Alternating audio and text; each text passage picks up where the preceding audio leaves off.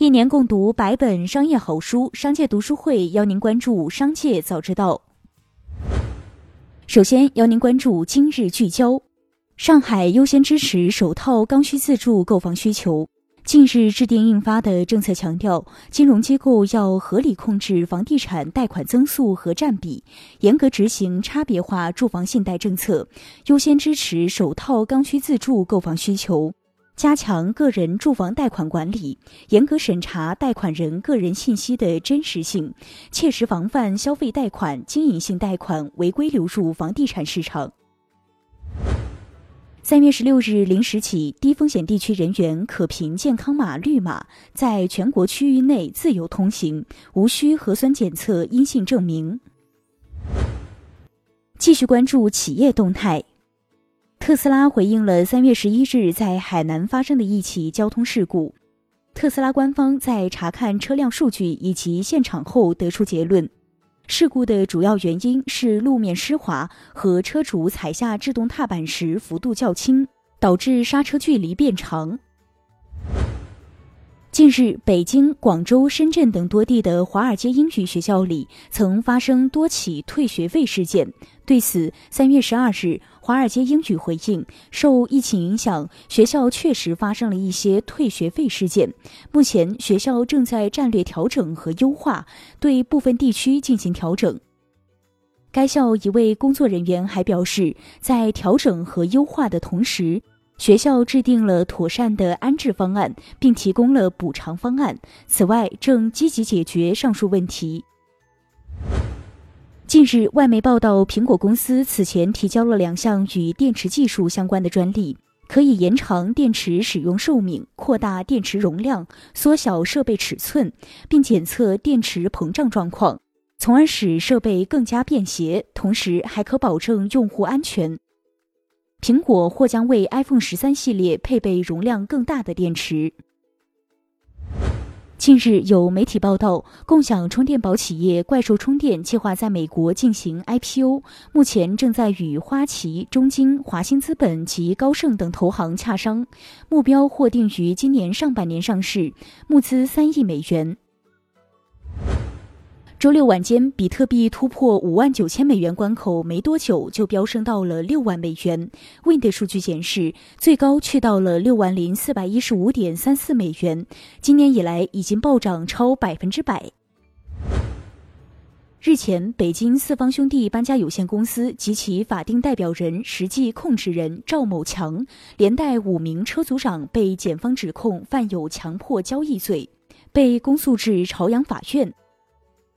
起诉书指控的强迫交易事实多达四十余起，涉案金额总计超过十三万元，金额单笔最高达到一点六万元。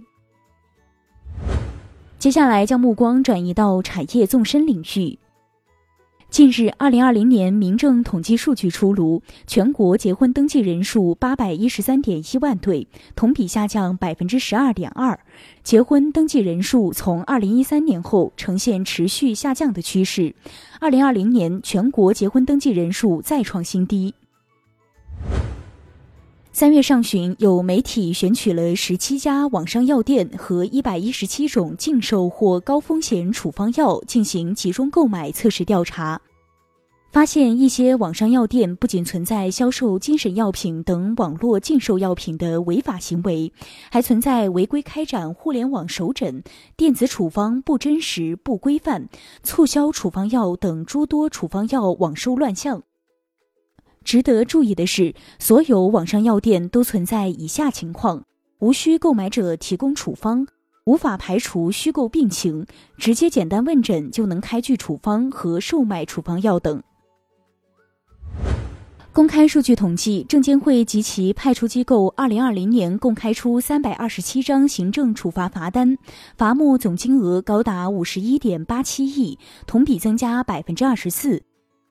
无论是罚单数量还是处罚金额，均较二零一九年明显增加。其中，个人被罚没四十八点一亿，机构企业被罚没约三点八亿，个人罚没金额占比高达百分之九十二点七。一起听听商界声音。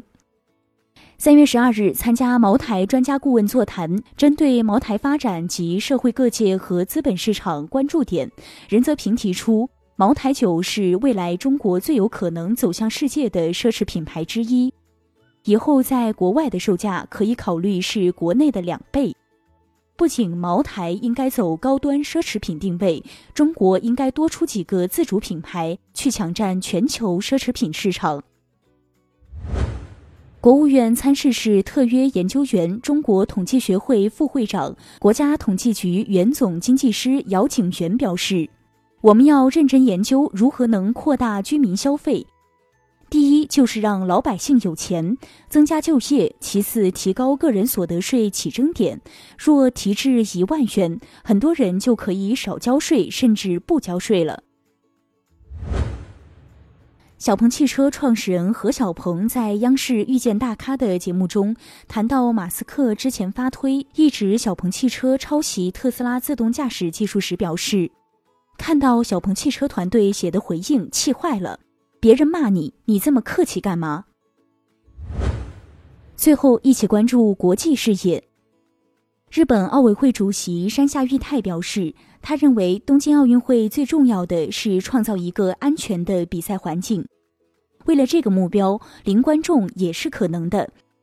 日本媒体早些时候援引内部消息透露，日本政府已经决定禁止海外观众入境观看奥运会。至于允许多少本土观众入场的问题，东京奥组委和日本政府将在四月底决定。